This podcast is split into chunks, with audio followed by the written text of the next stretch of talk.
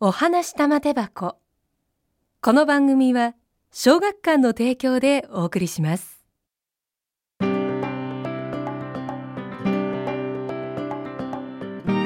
子供たちに優しい時間を。毎日5分の絵本の読み聞かせ。お話玉手箱。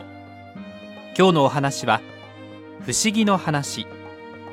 海が青く見えるのはなぜです。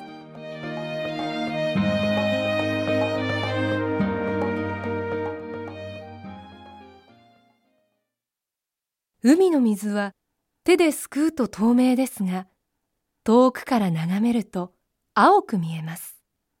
不思議ですね。なぜでしょう？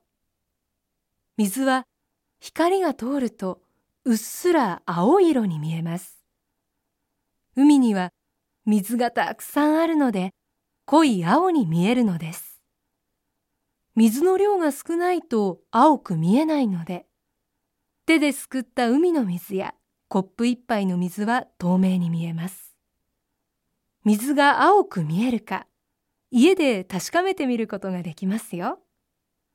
お風呂場の白い浴槽に水を張ってみましょう。もし家の浴槽が白くない場合は白い洗面台に水をたっぷり張ってみるといいですよ。電気の光の下でも水がうっすらと青く見えるのがきっとわかります。ところでこの青く見える海には青魚と呼ばれる魚がたくさん住んでいます。青魚とはサンマサバアジイワシなどのことを言います。背中が青いのでこう呼ぶのです。青魚の背中の青は海の色と似ています。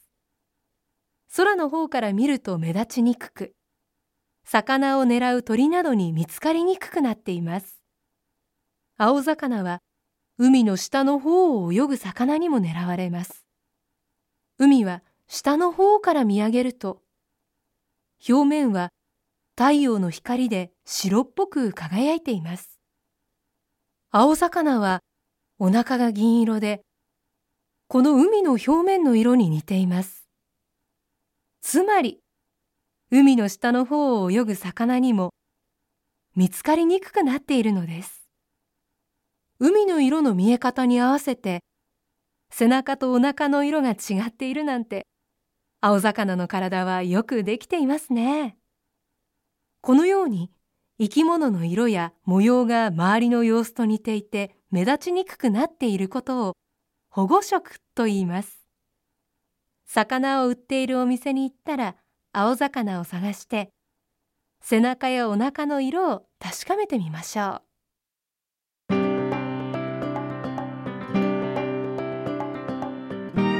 海が青く見えるのはなぜ？小学館。心優しく賢い子に育つ。短いお話。366からお届けしました。読み手は上田まりえでした。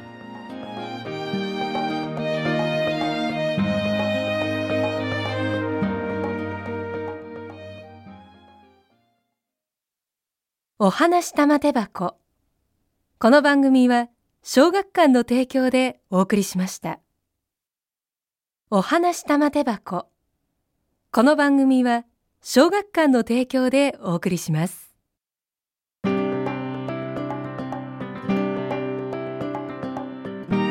子供たちに優しい時間を。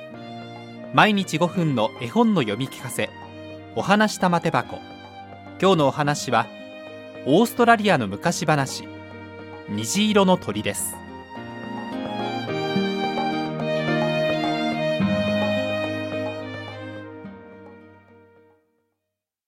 昔々鳥という鳥はみんな黒っぽい灰色をしていたそうです。空に虹の橋がかかった時鳥たちはああ俺たちもあんな美しい色になれたらどんなに素敵だろうと思っていました。ところがある日虹の色がぼやけてあちこち黒くなりました。どうしたんだろう？鳥たちがびっくりしていると天から大きな木が降りてきてその枝にいた一羽の美しい鳥が言いました。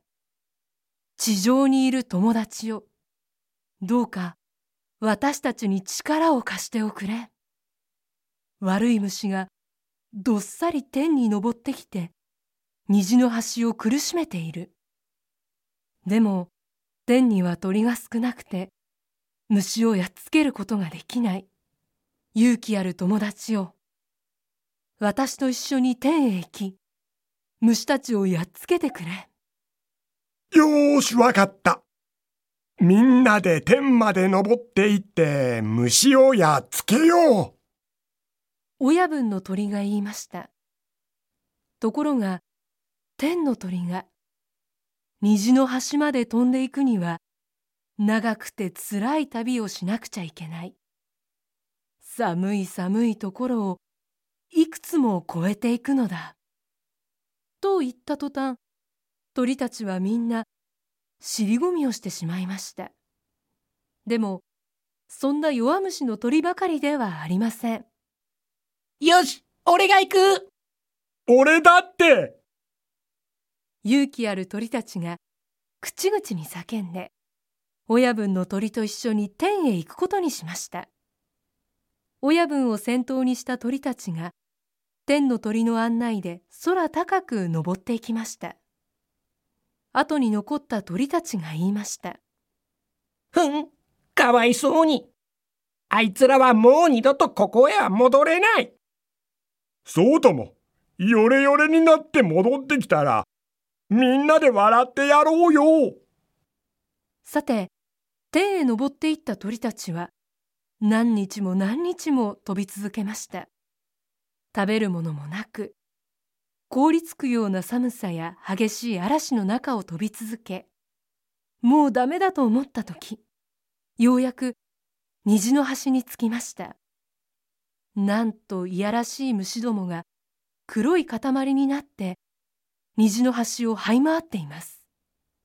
それ！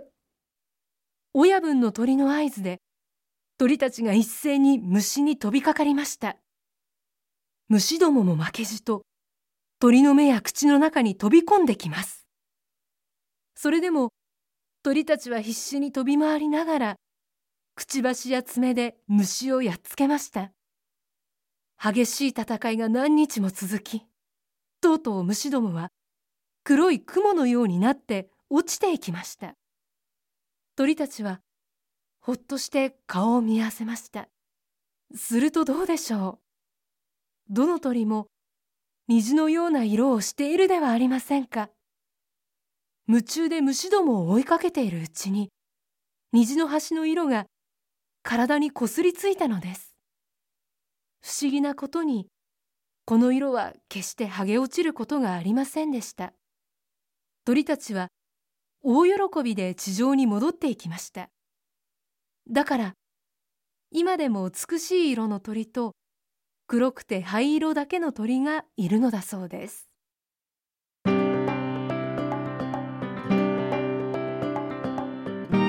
虹色の鳥。小学館。読み聞かせ。世界昔話。2からお届けしました。読み手は上田まりえ。裕二でした。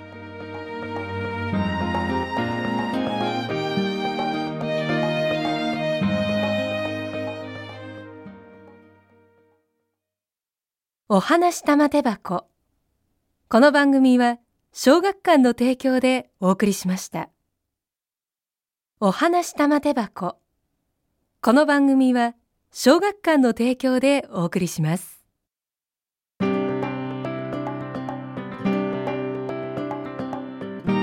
子どもたちに優しい時間を。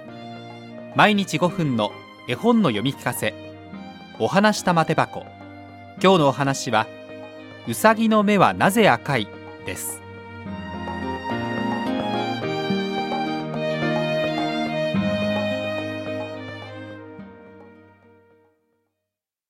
ずっとずっと昔うさぎは立派な角を持っていたそうです。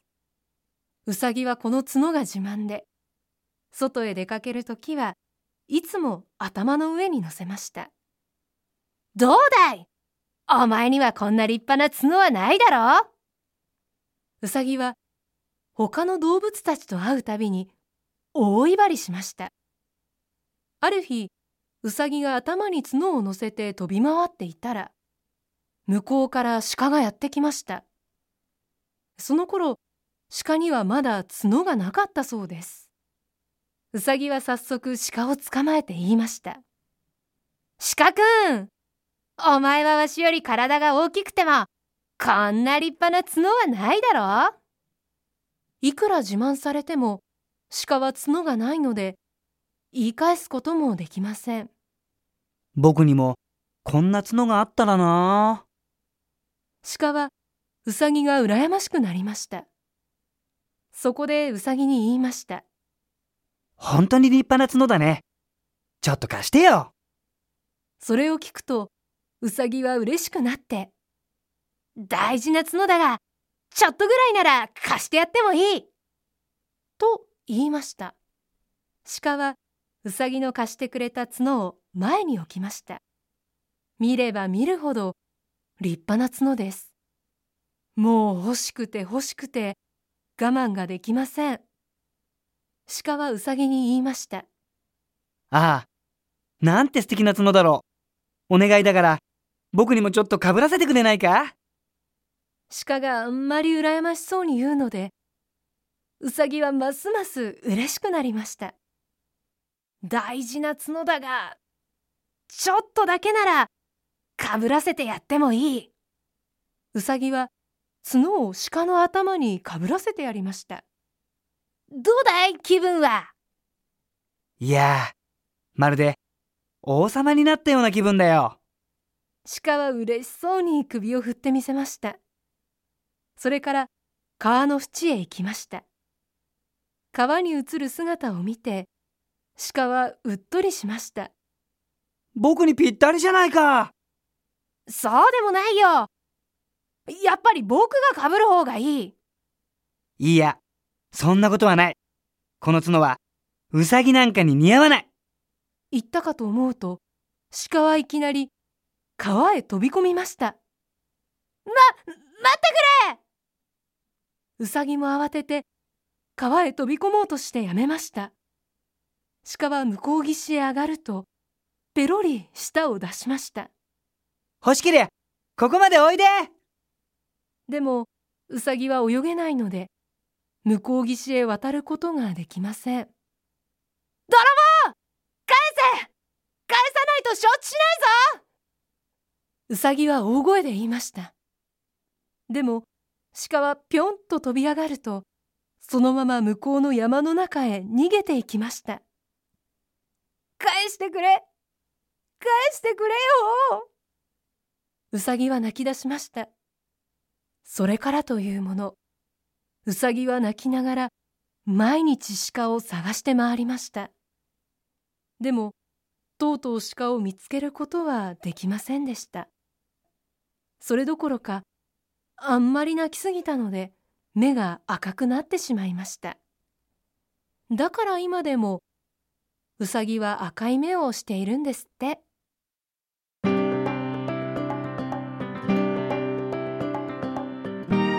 うさぎの目はなぜ赤い？小学館読み聞かせ日本昔話4からお届けしました。読み手は上田まりえ。柴田秀嗣でした。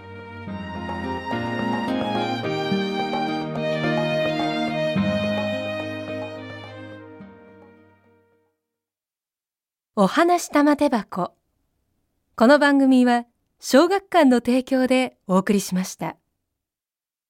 お話玉手箱。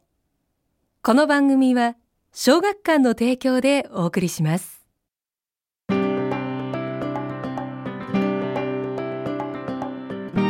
子どもたちに優しい時間を。毎日5分の絵本の読み聞かせ。お話玉手箱。今日のお話は一本しか生えないトウモロコシです。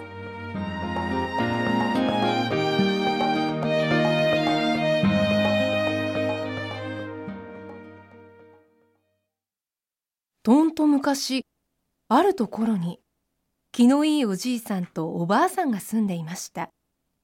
家の前の畑にトウモロコシの種をまいたらどういうわけかたった一本だけ芽を出しずんずん伸びていきます。やがて何日もしないうちにでっかい実がたくさんなりました。ありがたいありがたい。わしら二人が食べるには十分だ。と喜んでいたらある日猿が山からやってきてトウモロコシの実をみんな取っていってしまいました。なんてひどい猿だ。とっちめてやる。気のいいおじいさんもついに腹を立て猿の後を追って山へ登っていきました。すると山道の途中にお坊さんが一人座っていて木槌を振り上げ盛んに地面を叩いています。はて何をしているのかな？おじいさんが草むらに隠れて見ていたらなんとお坊さんの前には小判がどっさり。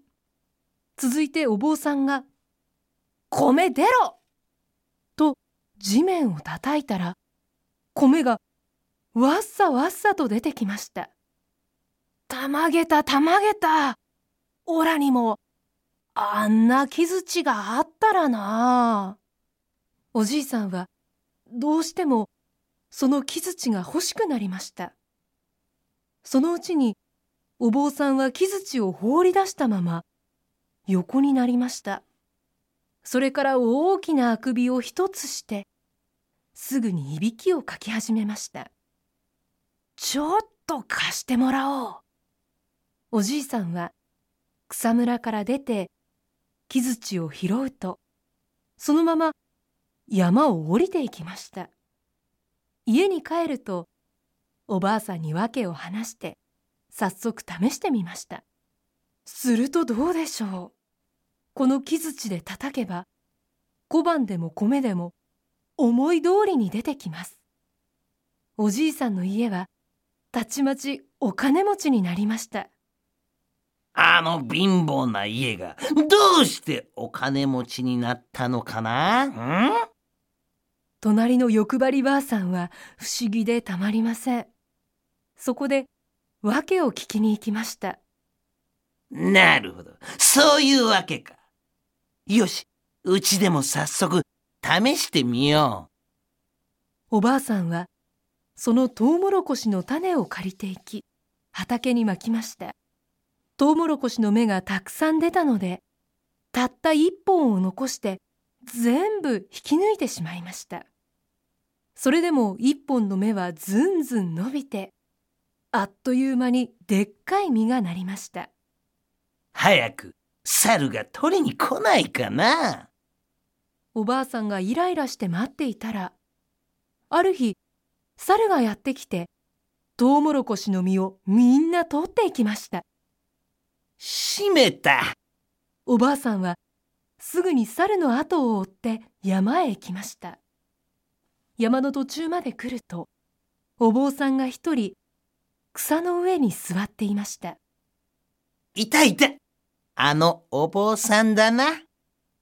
おばあさんはいきなりお坊さんの前に飛び出し木槌木槌と言いましたその途端お坊さんは立ち上がりこの間の木槌を取ったのはお前だな言うなり杖を振り上げおばあさんを殴りつけました。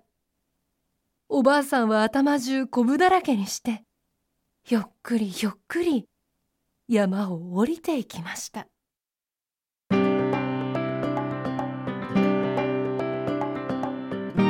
一本しか生えないトウモロコシ。小学館。読み聞かせ日本昔話3からお届けしました。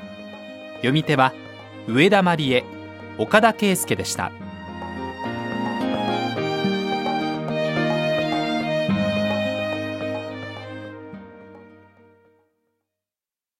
お話玉手箱。この番組は小学館の提供でお送りしました。お話玉手箱。この番組は小学館の提供でお送りします。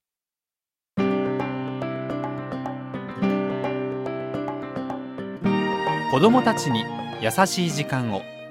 毎日5分の絵本の読み聞かせ。お話玉手箱。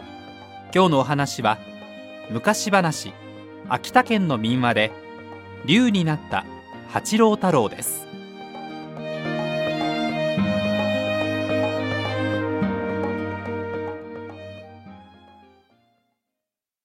昔、八郎太郎という男がおった。八郎太郎は人一倍体が大きく、人一倍力が強い。そして心も人一倍優しい男だった。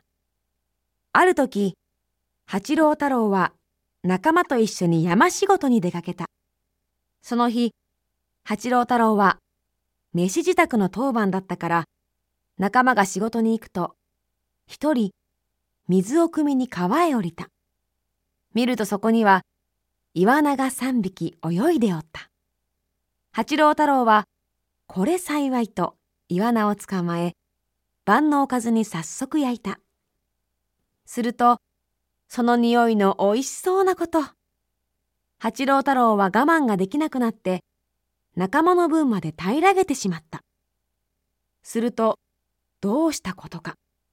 喉が渇いてたまらなくなった。川の水をガボガボ飲んだが、どうにも収まらない。そうして水を飲み続けているうちに、八郎太郎は、とうとう竜になってしまった。そこへ、仲間たちが戻ってきた。ほらお前たちの分までイワナを食べてしまったその罰が当たったんだごめんよごめんよと、竜になった八郎太郎は、泣きながら仲間たちと別れた。そして、八郎太郎は、川をせき止めて湖を作り、そこを住処にした。時は流れて、ある日のこと。南祖の坊というお坊さんがやってきた。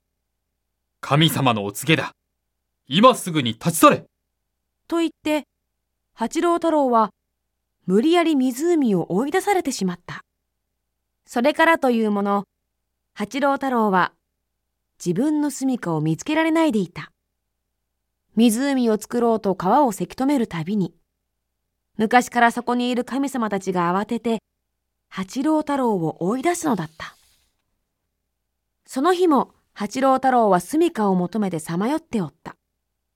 すると、それを見かねた天神様が、お前のために湖を作ってやろう。と言った。八郎太郎は大喜び。よかったこれでようやく静かに暮らせる天神様ありがとうそうして八郎太郎は、天神様が作ってくれた湖の主となった。その湖は八郎潟と呼ばれ、今も満々と水をたたえているそうな。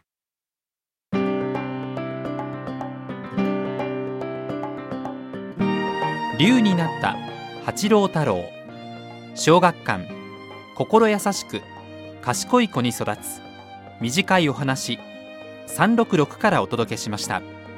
読み手は鈴木昭恵寺島啓太でした。